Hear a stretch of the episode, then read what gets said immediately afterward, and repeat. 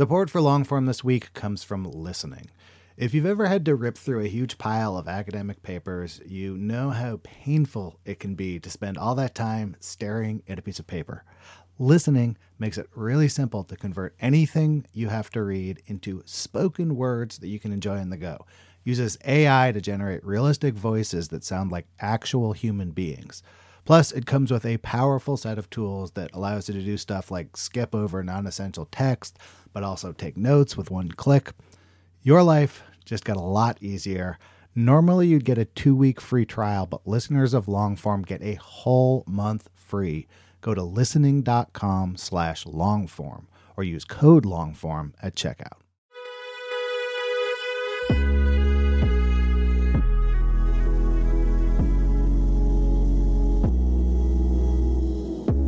Hello and welcome to the Longform Podcast. I'm Aaron Lammer here with Evan Ratliff, and I don't know where Max Linsky is, but we're we're just going to keep on plowing on. Max is off this week, Aaron, but uh, but what have you got for us on the show? Uh, this week, repeat guest Rachel Aviv. Uh, she writes for the New Yorker. I love her writing a lot of it is about the human brain and uh, how science understands the human brain and what science doesn't understand about the human brain. Uh, I guess you could loosely file this all around uh, mental health. Um, she has a new ish book out called Strangers to Ourselves Unsettled Minds and the Stories That Make Us. The book was actually not what I expected. I think I have like a general suspicion that everyone who writes for a magazine comes out with a book it's just a like loose rewrite of um, magazine stories they've published. This was not the case with this book. It's a really interesting blend of some personal history about her kind of bookending the book and then a series of case studies of patients that are interesting in various ways and reveal various uh, things about uh, the science of psychiatry over time, etc. I thought the book was fascinating, and I was very, very excited to talk to her. Yeah, this is one of the the dilemmas we face on this show, and having done it for so long, is we've had a lot of guests, and they keep making amazing things. They keep uh, putting out books, making amazing shows. We can't have them all two or three times because we will run out of slots for guests. But uh, it's always really fun when we have someone back. Yeah, and it's interesting to talk to people about, you know, how your own writing evolves over the better part of a decade, which was something that I, talked to Rachel about. Um, we are brought to you, of course, in partnership with Vox Media, who help us make this show. Thanks to Vox. And now here's Aaron with Rachel Aviv.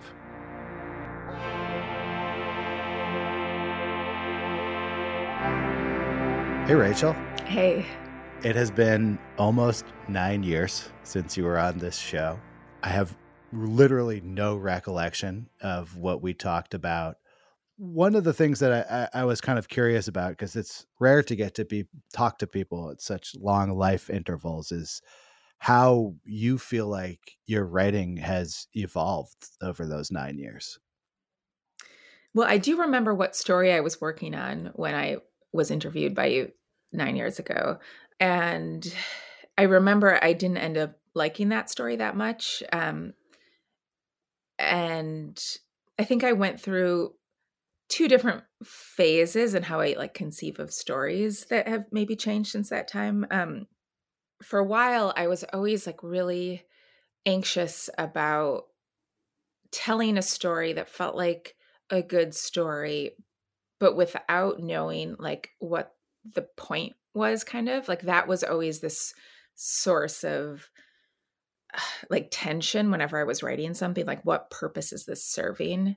Um, and then I think at some point I my editor kind of helped me see that like sometimes you could tell a good story and you'd kind of figure like it didn't have to have such a predictable like social or political um not message but takeaway maybe like sometimes it can be a lot less um like tangible.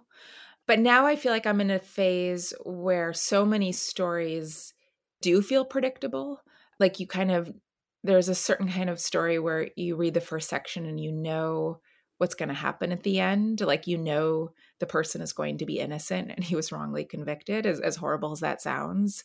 Um or you know that a, like a grave injustice took place and the story will tell like the kafka-esque tale of that and that now also feels a little problematic or less exciting and maybe that's like dark to say because then there are all these injustices and like what are you supposed to do not write about them? But i think i've been more conscious of like not wanting to write a story where you kind of know what the social and political like heart of it is like just based on the way this opening is framed you write a lot about institutions Mhm. uh, whether they be hospitals prisons universities and i think as people who digest a lot of journalism and media your assumption is that the role is going to um, criticize the institution to be outraged at the Mhm. shortcomings of the institution and i often found in your work when i was sort of reviewing it that you also put yourself the writer in the role of the institution and sort of are able to depict institutions as being groupings of people who are flawed much like the people that they're interacting with i mean the one i guess that came to mind is the piece you wrote about a student at penn yeah yeah and their interactions in which they um, had a uh, Rhodes scholarship and I believe a social work degree uh, stripped because of this idea that they had misrepresented uh, their own past. And the story to me reads as something of a tragedy in that it doesn't really end well for anyone. But there's a, a certain sort of, um, yeah, I guess like a, a sort of haze through which you can imagine that the people in, within the institution also believe that they are doing the right thing. Right. Yeah. And I had no doubt that they did for a while believe they were doing the right thing. And then I think something kicks in and they're kind of protecting themselves. Um, but maybe I think what was compelling to me was that in the hope of fulfilling these very like progressive, inclusive ideals, the university like is still run by people who kind of didn't understand like what it looks uh, like on the ground to have the ideals that they're espousing. And so like the mistake was born of a kind of like well-meaning ignorance about the problem that they were actually trying to address. So like so i guess fundamentally it did still feel like a failure of elitism but but i like i guess i never doubted that they were trying to do good in the world. So you have a uh, new book out. It's called uh, "Strangers to Ourselves," and I don't normally quote things uh, on this podcast, but there's no way I can paraphrase this quote uh, as well as the actual quote uh, leads into some of the stuff I'd like to talk about. So I'm going to read the quote. Uh, there's a quote from the book. It says, "There are stories that save us and stories that trap us." And in the midst of an illness, it can be very hard to know which is which. And uh, one of the first things I, I, thought of when I read that was that you had been uh, writing this book probably during COVID, which is um, one of the greatest uh, um, medical narrative genesis events uh, in human history. So, uh, what was that like um, writing this book uh, amidst what was going on in the world? I think I, I I think I just went through the usual thing that probably a lot of writers were where like suddenly you don't know if anything you're writing feels relevant like the world has changed so much um, that like do we need to adopt a new way of like writing a new totally new sphere of subjects? Um and then i think it like i got to a point where writing about what was happening became repetitive and like all of the sense of immediate crisis faded and then it did actually feel like mental health was was like something that was unresolved and like was it were we having a mental health crisis in this country? Like that was the phrase that kept getting used or was it that like no we were having like a political and a medical crisis and so it's natural to like find everyone in this state of feeling totally alone and distressed I mean, I guess those two things aren't at odds, but I think sometimes it's framed as like the, the, epidemic of mental illness, and it's actually just all these people responding to this horrible thing that has happened. Maybe you could talk me a little bit like through how you study psychiatry and, how you sort of regard the idea of science and truth uh, within your stories and how do you uh, write about the truth of psychiatry at one moment which is changing moment to moment and you know over decades has evolved uh, massively? I guess that's why i'm so interested in psychiatry because it's like the sense of what is true just shifts so much with each generation and i i don't think like psychiatry is an aberration. I think all fields of science have an element of that but there's just more potential for this like amazing interaction that takes place with the truth uh, about our minds and then our minds sort of adapt to that truth in way there's more of an, a potential for interaction if we're given being given these like external scientific insights about how our minds work we may adjust our behavior in relation to those theories and that that does feel like more one of the reasons i'm drawn to writing about it. There's kind of a bonus it seems like with um, the history of psychiatry in that um, people seem to have kept really detailed notes. Um, well i was impressed in your book uh, i actually i don't know if you explain how you got it in the book i may have missed it uh, the book opens with an account of your own experience uh, being hospitalized for anorexia as a six year old.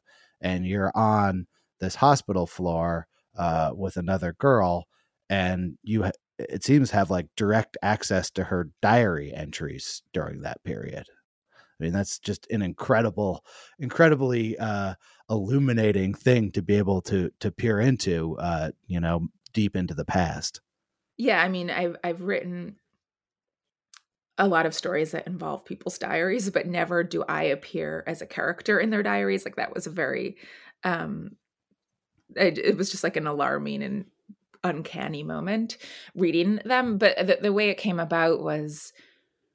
I didn't even know what had happened to this girl, Hava. Um, but when I went back and interviewed my doctors from the hospital um, a couple years ago, I'd asked about her because I always really admired her and remembered her. And it turned out she had just died weeks before. Um, and then I gave it some time and reached out to her mother. And then her mother just happened to be coming to New York and and like grabbed a few of her daughter's journals. She had lots and lots of journals in her basement, but she, she just grabbed some of the earliest ones. Like came to meet me in New York and I came to her hotel and she she had some of those journals on her bed and I started reading them. And then I came to her house later on and read the rest of the journals. What was it like trying to do journalism about your own past? How, how did you try to reconstruct your own experiences? I had, you know, some vivid memories from that time. Um, but not quite enough to like construct a story. And so, uh, yeah, I wanted to interview everyone who had memories to piece it together. So I interviewed my family members and my former therapists and doctors. And then luckily, my mom just kept a lot of like journals and um, like paper, you know, because my parents had gotten divorced. So there was a lot of paperwork generated in that um, court case. And then I was able to get some of the medical records too. So it did, yeah, it did feel very much like, and also just a six year old is is such a non like it's just is not me. It's it's this. I felt like I was approaching another person too because it's it's so hard to understand any six year old and um and my own understanding of myself was so limited so it felt like i was coming at it from the outside trying to find out about a person who like fundamentally didn't exist anymore. Why had you uh, not written about it before? What stopped you, I guess, from writing about the story until now? I think there are a few things. I mean, I think I always felt like anorexia was a little bit boring. Um, you know, there's uh, Alice Gregory, who, who's writing I really love. Uh, she had written this piece. I can't remember the phrase she used, but something like you know there's like nothing so boring as writing about anorexia. Um it did feel like i just like couldn't access it some i couldn't like open it up in a way that felt compelling to me and i i just want to like i think the reason that anorexia can be boring is it's often like the same kind of story that gets told about it about the same kind of girls and so it just feels so familiar and so like culturally determined. And so i didn't want to just write about it because this weird thing had happened to me the only reason i actually did want to write about it is because i became interested after i was writing i had written this piece for the new yorker about children in sweden um, from former Soviet states who'd been denied asylum, um, and they had were diagnosed with this illness called resignation syndrome, where they stopped moving and they stopped eating. And I remember pitching that story to my editor, and like in my attempt to show him, I think at that time there were a lot of stories about refugee children, and and maybe I like the New Yorker was not interested in another one, and sort of I remember to try to show him that this was something different, I like had put this little asterisk saying that it reminded me of something that had happened to me as a child. And I do think that that's when I started thinking about um, the ways in which, you know, there's a certain core of distress that someone will have. And then the sort of stories or scripts uh, that are available in a given culture or social community then shape that distress and so once I, I felt like I didn't have a framework to understand what had happened to me. And it was only once I had this framework that I was interested in for all sorts of reasons that I felt like there was a reason to tell my story because it felt like a way to explain this larger question that I had. In general, is that a common uh, quality of stories you had that you kind of don't really know like fully what it is and, until you start digging into it like taking these like new yorker pieces as an example how much of what's going to go into one of those stories do you know when you start pitching it yeah i think that's what i was trying to say at the beginning that i used to feel that if i knew everything that was a good sign and i've become more aware that like if you know everything you want to argue that's not such a good sign like there has to be space to like I don't want to be able to predict everything. I want to I, I hope that I'll sort of change my views to some degree in the process of learning more. Do you ever like go down that dark road and find that you don't find it, that you, you trust yourself to find something and then there's nothing there? Yes, definitely. Um, or that it feels kind of like stale, or it just like, I think it's more about do I have like a genuine question? um am i there's like something i'm trying to figure out that feels like then the story is worth telling. But if i don't really have a question or if my question is already answered then maybe that should give me pause. What what did you feel like the central question that you needed to answer with the book was? Like what it, i guess you know is there some sort of like true original like unadulterated experience of illness that would exist regardless of culture and social interactions um, or how much does that illness really get like shaped by like the world in which it exists and the way that people respond to it? So i think like it felt to me maybe like the same question i had about my own experience like was i could that like you know if you stop eating as a kid you get a lot of attention and and you like signal how unhappy you are um and i wondered like what what was that impulse at its purest versus sort of what does what happens when that impulse is received by like your community and then it changes into something maybe a little different or very different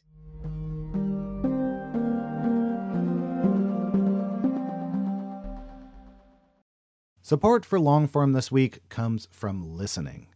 If you find yourself behind the eight ball, needing to read a bunch of academic papers or journals or any kind of dense reading material, you might make your life a lot easier by checking out listening. It takes anything articles, books, PDFs and turns the text into spoken word that you can absorb no matter what you're doing. The app has lifelike AI voices complete with emotion and intonation that creates a realistic and pleasant listening experience. So I had to go into the city for some meetings. I needed to review some PDFs, threw them in there, listened to them on the way. It was both pleasant and I kind of forgot that I wasn't like listening to a professionally done audiobook or something. Like very quickly, the voices sounded totally natural and human to me. This listening app might just transform how you consume reading material, and you can give it a shot yourself risk free. Now, normally you get a two week free trial, but listeners of long form get a whole month free. Go to listening.com slash longform or use the code longform at checkout. Listening. Your life just got a lot easier.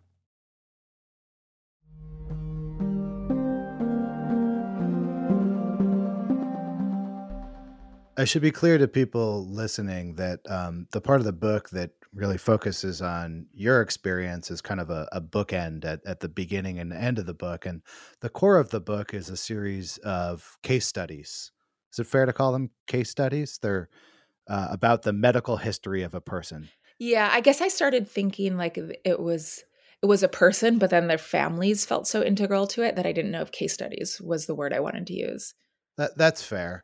And how did you pick these pseudo case studies how how out of the you know millions of um, uh, pages of um, academic medical literature did you land on? I think it's five case studies in the book? Yeah. So the first i had interacted with bhargavi um, who was bapu's daughter. So bapu was this woman in india who was both you know hospitalized for being schizophrenic and also sort of embraced um, when she would run away from her family for being a mystic and having access to the divine in a way that felt really profound for everyone who met her. Um, and I had met Bhargavi several years earlier and I wanted to write a story about her this nonprofit organization that she was running and I remember thinking like no, the story is not the nonprofit organization. That's not the story I want to tell. Like it's this family story that she has, but it didn't feel right for a New Yorker story, but it, it had always been something I wanted to return to. And then Ray Osheroff, I had known about him as well and had always been really interested in. And finally, I just called his lawyer and kind of asked what material he had left because he was dead by then. And when I learned that there were, you know, like 12 bank boxes of his memoirs and medical records. That was what prompted me to look into it more deeply. But then there were other people like Naomi where I knew that I wanted the book to address like the way that psychiatry approaches race and I felt like I was actively looking for almost a year for someone whose life story kind of required that history, like the history of how psychiatry has approached racial difference in order to really feel that her story had been told. So that that process was like some of the I think some of the hardest parts of the book for me were you know like figuring out the stories I needed to make the book like tell a larger story and um and then like somehow finding that story. There's a power in the book to not knowing where the story is going. Maybe this also ties into what you said your evolution was of being comfortable not going where you're reading about Ray Osheroff for a pretty long time where you're like, all right, this guy's like a, got a failed dialysis center. He's in this mental hospital. And the Ray Osheroff story almost feels like a, like a, you could be writing a novel about it. And then it has this turn where you realize that um, he made this case against the first mental hospital he was in, uh, which did not use psychiatric drugs, and basically, uh, you know, claimed that they had ruined his life and that he was owed all these damages uh, because of the way they treated him, and that this became this landmark case. But um, if you had flipped the order of those two revelations, I'm not sure either of them would have worked. Hmm. I don't know. I I str- I'm curious what you think, but like I struggled with that chapter a lot more than the other chapters because uh, just because of who he was Um, and I felt like I had chosen that chapter because the case was so important. Like it really showed the this collision between two different ways of understanding the mind. Um, but it, I think it was the first time I'd ever written about someone who was just agitating in the way that he was agitating and i would like give that the draft to people and they'd be like get him out of my face like i, I don't want to deal with him um and that so I, I i thought a lot about the structure as you know how to how to create a structure in which the reader's experience will not be one of like god this man is annoying me but also like understanding how that feeling he created in people was part of why his treatment was so problematic. Like people just didn't know how to deal with him. A lot of your stories deal with the idea of um, competing truths. Mm-hmm. And um, I wonder how you think about that in terms of um, balance in your writing and also in terms of um, gauging which one of the truths uh, the audience is going to land on. Um, when I read your story about that uh, University of Pennsylvania student, I think I've landed pretty clearly on the um, she was wronged uh, by the university. I, I, landed much closer to her truth. But when I read about Ray Osheroff, I think I ended up more in, in, in the the middle. Maybe that one's a little bit more of the sympathy for the institutions uh, side of the equation. Right. I did feel sympathy for the institution because I thought that they were doing something like so beautiful. Like they're the, you know, this uh, utopian idea that if you listen to someone for long enough, you'll understand them. If you and if you don't understand them, it's you failed, not they. It's not some failure on their part. And they were trying so hard to apply that truth to him. Um, so I did think there was something really like noble about that, um, even if it was maybe naive. But one of the things I liked about writing a book was that to like be aware of the fact that each story wasn't building on the next in the sense that you were coming with a stronger and stronger argument but actually like each story was sort of complicating or challenging the ideas in the previous one and that i guess feels more um, like true because you know, I could pick a subject for the New Yorker and pick five different characters who would like illustrate that subject in such a way that you come away with a slightly different kind of truth.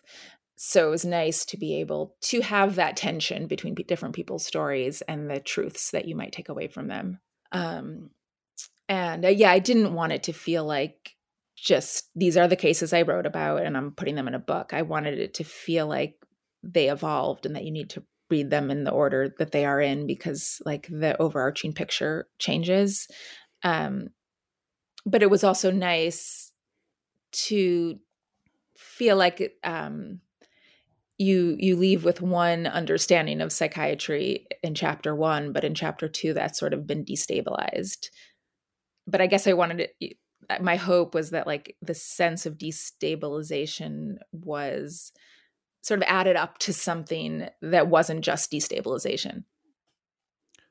In dealing with people who are still alive and who are uh, the subjects of your stories or sources for your stories, who have mental health considerations in their own lives, um, how do you navigate that as a reporter? How do you navigate the fact that you may be adding uh, additional complications into someone who already has a complicated life? I think all the people I wrote about, it was important to me that they wanted to tell their story. Like they felt pretty active in the process. Like they they knew what they had to contribute. It might not have been like exactly the same ideas I had, but they had strong ideas about what their story could do to help people. And so it didn't feel like i was ever convincing them like they were very much you know they had their own goals and those goals aligned with mine to a large degree. Like when i first started writing the book i was going to write about this man who was sort of the reason for me wanting to write the book um, and we corresponded for a year or two and i did feel like he was ambivalent about being in the book, but he was going to do it because maybe because he was fulfilled by the correspondence we had. But as it came to the point of me interviewing other people in his life, that's when I think he realized he did not want to do it. Um, and so he kind of disappeared and was no longer, he's no longer in the book. But I, I did feel that was instructive for me that, like, you know maybe there there are many stories where you do convince someone to participate but like not this to me not this kind of story like someone i think has to want to do it and and feel their own have their own reasons for being motivated. And even if that like changes you know someone could say like well then you're not writing about like the statistically average person. Um but i but i guess i i feel like it doesn't feel right to write about someone unless they actively want to be written about. Even when you have someone who is an eager subject, um, the topics you write about, like the place where the action happens, is largely inside someone's brain, uh, in their emotions. Um, what are techniques that you've found to bring that to life and also to get people to tell you about what they were experiencing inside their brains. A lot of times, if I'd read things that people had written in their diaries or even in, in medical records, then it becomes much easier to say, like, you know, it, at this point, you you wrote this sentence, and I was trying to understand what you meant by that sentence. Like, what what were you feeling at that moment? So I think a lot of times I'll sort of use things that the person has said as a jumping off point so that I already know that this is something that they were thinking about at a given point in time. Um, but I don't know. I guess you know there's so much amazing like novel writing about people's interior lives that I don't think.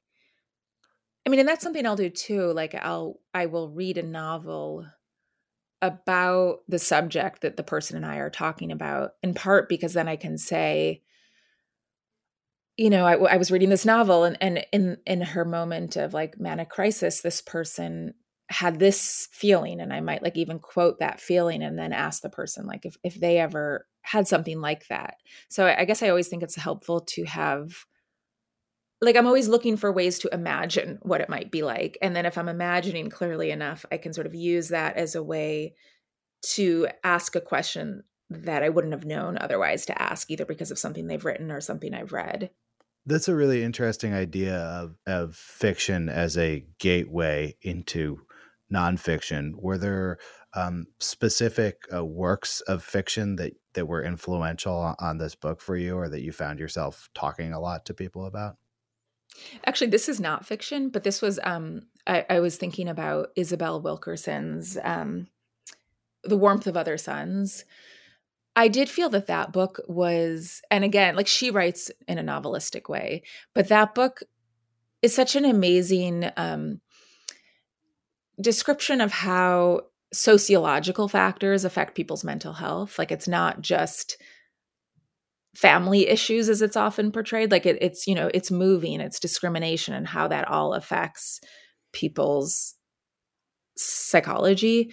And I I remember reading that book and just thinking sort of it prompted a lot of questions about like how even for Naomi moving to Minnesota was just this deeply alienating experience and I think I had better language to even ask questions about like what it feels like to move to a new place. Now that you've been um, doing this for a long time, you have the book out. Like, what what excites you going forward, and and what kinds of stories are are you looking uh, to do in, in the next stretch? Yeah, I've been thinking about that a lot because I don't I think about how if you learn too much about a topic, sometimes it becomes I, I don't know what over familiarity does to to one's writing, but it, it I think there's a sense of being an outsider and and you need some of that like outsider perspective to be able to judge which details are revealing or interesting. So I, I have thought like, am I too familiar with this subject and I should sort of write about something slightly different so that I can like preserve that sense of like wonder and curiosity and discovery uh, so that it doesn't feel like I'm, yeah, just sort of retreading thoughts that I've already had. I think about this with writers' careers in general that like I'm always scared that a writer has like a couple good ideas for a life and that the writer like keeps going back to those ideas. And for some people those ideas are are fruitful enough that it works. Um, but I think that that's scary a little bit. Like, and as I think about how do you write for a long, long time, like what um, what do you need to do to keep yourself from becoming like a caricature of yourself? All right. Well, I don't have the answer to that question, but thinking about the grand uh, cycle, uh, I'd like to invite you back on the show circa when, 20, when I'm 50, 2031, 2032 ish, and uh, we can pick up the conversation. Yeah, I'm ready. I guess when I'm 50, we'll see how things go. Um, well, thank you so much for this interview. I really appreciate it. Thank you.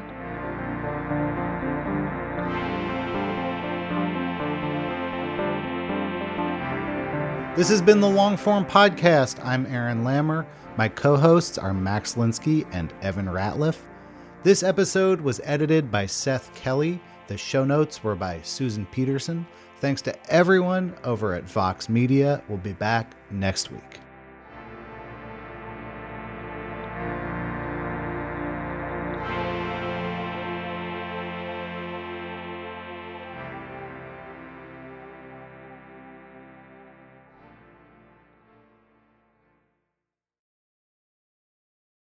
Support for Longform this week came from Listening. Listening makes it easy to convert written text to pleasant audio tracks you can take in no matter what you're doing.